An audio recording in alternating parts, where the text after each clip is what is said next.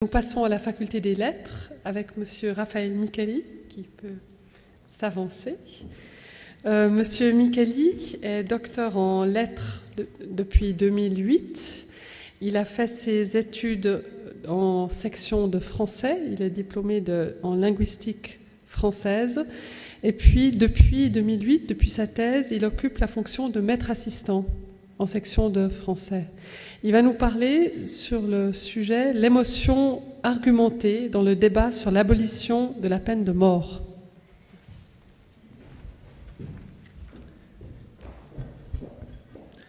Monsieur le recteur, mesdames et messieurs, j'aimerais d'abord vous dire le plaisir que j'ai à être ici euh, parmi vous.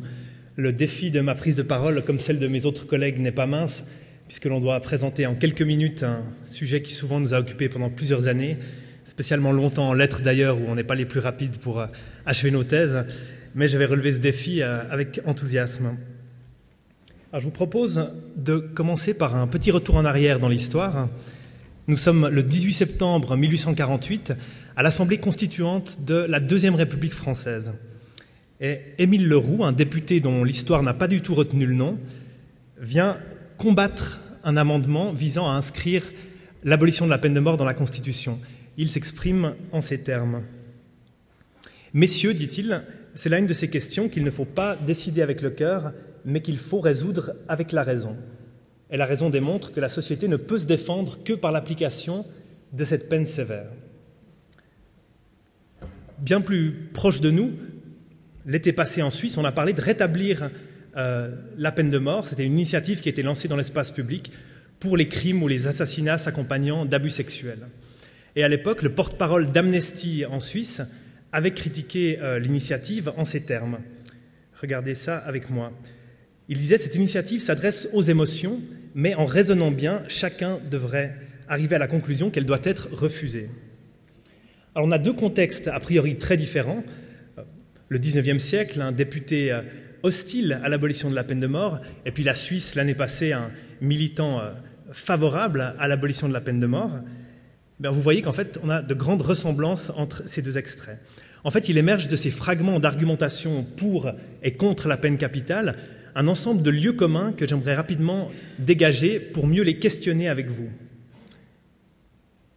Premier lieu commun, on aurait deux registres tout à fait distincts lorsqu'on cherche à convaincre, lorsqu'on argumente. D'une part, s'adresser aux émotions, comme le disent les deux orateurs que j'ai cités, et d'autre part, raisonner.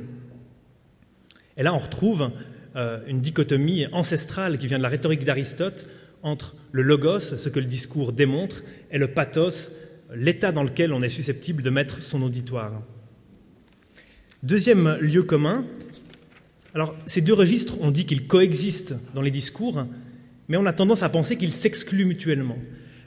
C'est-à-dire, si on reprend à nouveau les termes des orateurs, si on s'adresse aux émotions, alors on ne raisonne pas, ou on raisonne moins bien. Troisième lieu commun, ces deux registres, en plus d'être coupés l'un de l'autre, eh bien, il faut les hiérarchiser. Vous avez vu que quelle que soit la position défendue, pour ou contre la peine de mort, chaque participant au débat prétend bien sûr privilégier la raison au cœur, le raisonnement aux émotions. Eh bien, la thèse de doctorat que j'ai défendue il y a de cela deux ans visait précisément à venir interroger de tels lieux communs, de telles dichotomies j'ai voulu, par ma formation de linguiste attentif euh, au fonctionnement des discours argumentés, j'ai voulu apporter une double contribution. D'abord, une contribution à la rhétorique et à la théorie de l'argumentation. Donc, ces disciplines qui étudient les moyens verbaux dont on sert pour justifier un point de vue, pour le rendre convaincant aux yeux d'un public. Et mon objectif était de mieux comprendre les rapports qui unissent l'argumentation et les émotions. Pour mieux formuler cette hypothèse, euh, j'aimerais vous proposer quelques exemples, cette fois pas tirés de discours au Parlement, mais de discours de la vie quotidienne, des situations auxquelles euh, chacun d'entre nous peut être confronté dans son quotidien. Premier exemple, j'ai toutes les raisons d'être en colère. Imaginez par exemple un employé qui prononce cette phrase sortant d'une réunion à l'adresse de ses collègues qui cherchent vainement à l'apaiser. Ta jalousie est complètement irrationnelle phrase attestée bien documentée dans plusieurs scènes de ménage euh, dans toutes les cultures euh, autour de la planète. Troisième exemple, tu devrais avoir honte, s'exclame par exemple une mère à l'adresse de son fils qui a mis un t-shirt alors qu'elle lui avait demandé de mettre un veston pour une fête de famille. Alors, vous constatez sur la base de ces petits exemples tout à fait quotidiens qu'au moyen du langage, nous pouvons d'abord thématiser nos émotions et celles d'autrui, nous pouvons les désigner par des mots du lexique, peur, honte, jalousie, etc. De façon peut-être plus étonnante, nous pouvons évaluer la légitimité de ces émotions. Nous nous prononçons dans nos discours sur la légitimité de ces émotions. Celle-ci est irrationnelle, celle-là est fondée, etc., etc. Et ça, c'est un point tout à fait essentiel. La légitimité d'une émotion peut donner lieu à un désaccord, et donc on peut parfois chercher à montrer qu'elle repose ou qu'elle ne repose pas sur des raisons. Par exemple, pour reprendre l'homme en colère à la sortie de sa réunion de travail, il pourra expliquer à ses collègues qu'il a été injustement insulté par son supérieur. Cela pourra peut-être conférer des raisons à sa colère. Alors que ces raisons soient ensuite jugées bonnes ou mauvaises ne change rien au phénomène que je veux mettre ici en évidence. Si l'on observe les discours qui sont tenus, on constate que les émotions sont régulièrement argumentées. Et c'est en fait l'hypothèse que j'ai tenté de défendre dans ma thèse.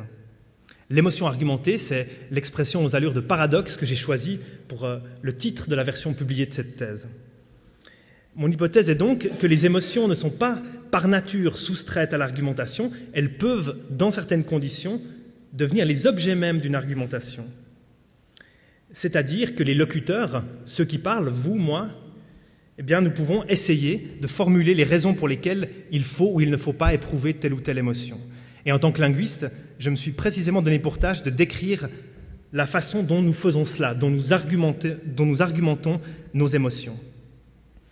Et menant cette étude, vous voyez que je me suis écarté de ces oppositions, de ces dichotomies qui tendent à séparer radicalement les émotions du raisonnement.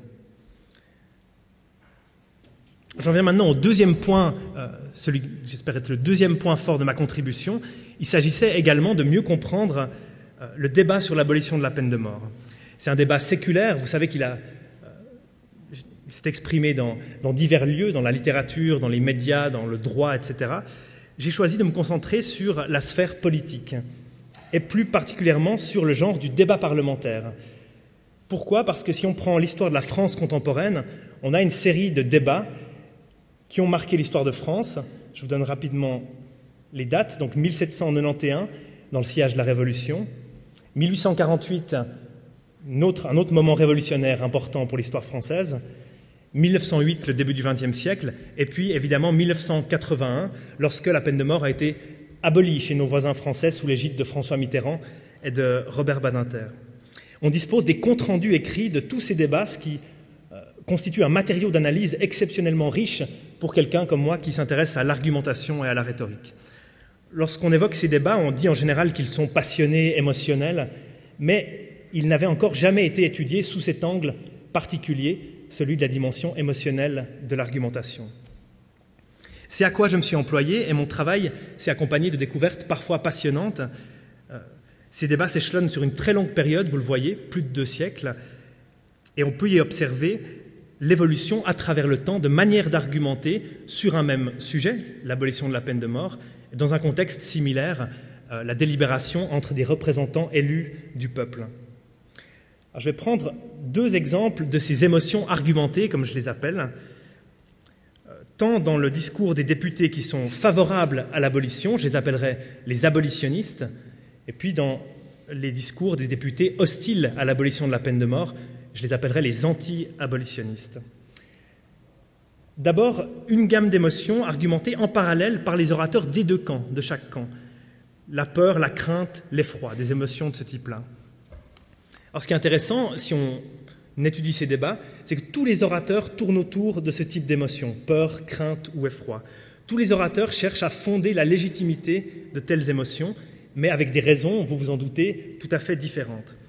Si on commence par les abolitionnistes, donc ceux qui défendent l'abolition de la peine de mort, on remarque qu'ils ont tendance à évoquer les effets des exécutions publiques à l'époque sur les spectateurs. Donc ils vont décrire ces effets délétères sur la sensibilité du public.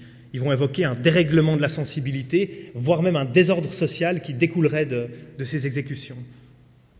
Donc pour eux, énoncer les effets du spectacle de l'exécution doit justifier un sentiment de peur pour les représentants du peuple et donc inciter à abolir la peine de mort.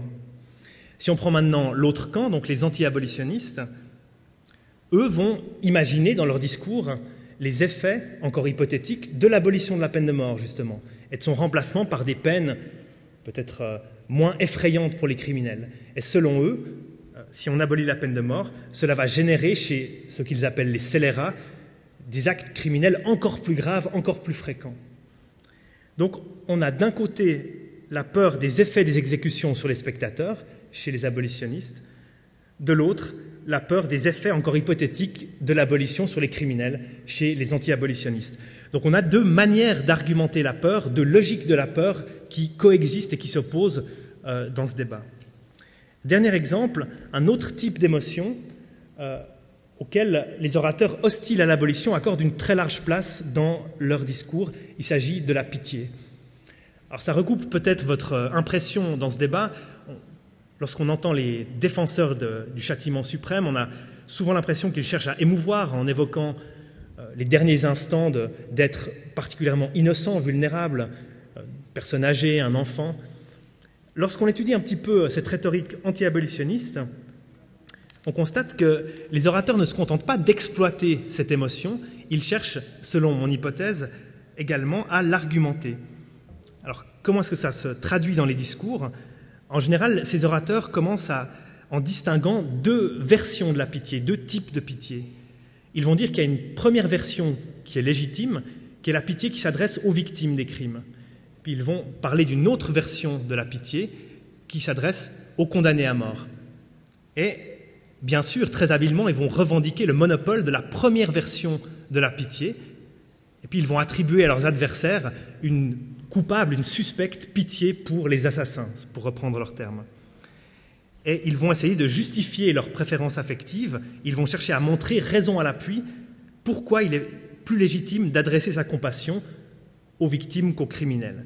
Ici encore, on voit émerger une logique de la pitié qui est très typique du discours anti-abolitionniste moderne.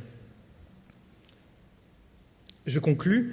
Euh, j'espère par cette brève présentation de mon travail vous avoir convaincu qu'il existe dans les multiples discours auxquels nous sommes confrontés un rapport bien plus intime qu'on ne le croit généralement entre l'argumentation et les émotions, et que ces émotions argumentées sont omniprésentes dans les débats qui animent notre espace public, pas seulement bien sûr dans le débat sur la peine de mort. Je terminerai en citant Marc Angenot, qui est un des plus grands spécialistes de la rhétorique. Je le cite, il écrit La passion résonne, le passionné a un besoin vital de justifier abondamment aux yeux de tous ses passions. Alors on dit souvent que la passion aveugle, c'est un lieu commun qui a sans aucun doute sa part de vérité, mais, et c'est l'apparent paradoxe auquel j'ai tenté de vous rendre attentif cet après-midi, la passion résonne tout autant. Je vous remercie.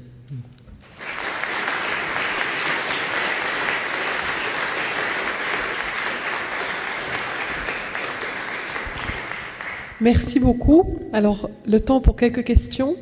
Est-ce que de la salle?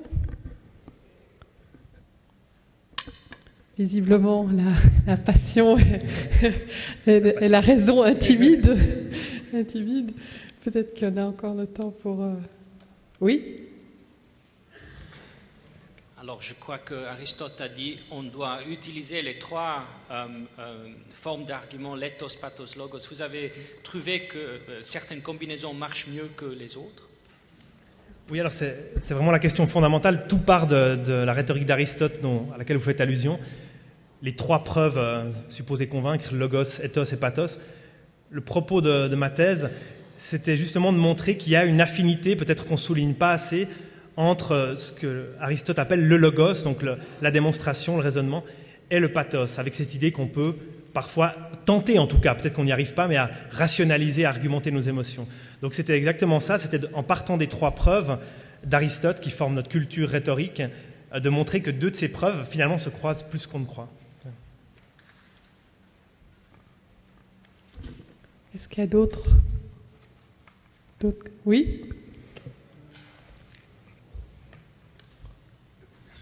Est-ce que vous avez réfléchi euh, sur des figures, vous avez réfléchi sur des figures euh, euh, où se croisent aussi euh, émotion et argumentation, par exemple le chercheur fou, par exemple la, la folie de manière générale? Vous vous êtes intéressé à, à la folie dans votre Sur la folie, vous dites? Oui, de manière générale, on va dire ça comme ça. Non, c'est un domaine que j'ai pas du tout touché, en tout cas, pas lu de littérature là-dessus. Mais je pense qu'il y aurait des choses à étudier sur les argumentations, les raisonnements produits par, par des gens atteints de diverses euh, pathologies mentales qui euh, n'arrêtent pas de raisonner pour autant. Il y aurait sur la rationalité des choses à réfléchir, mais c'est un domaine que, que je connais pas, donc j'ai pas de- d'expertise. J'en suis resté à des, à des députés. Alors il y a peut-être d'autres types de folie euh, au Parlement, mais ce n'est pas la folie à laquelle vous faites allusion ici. Alors merci beaucoup, Raphaël Mikali. On va encore une fois vous applaudir.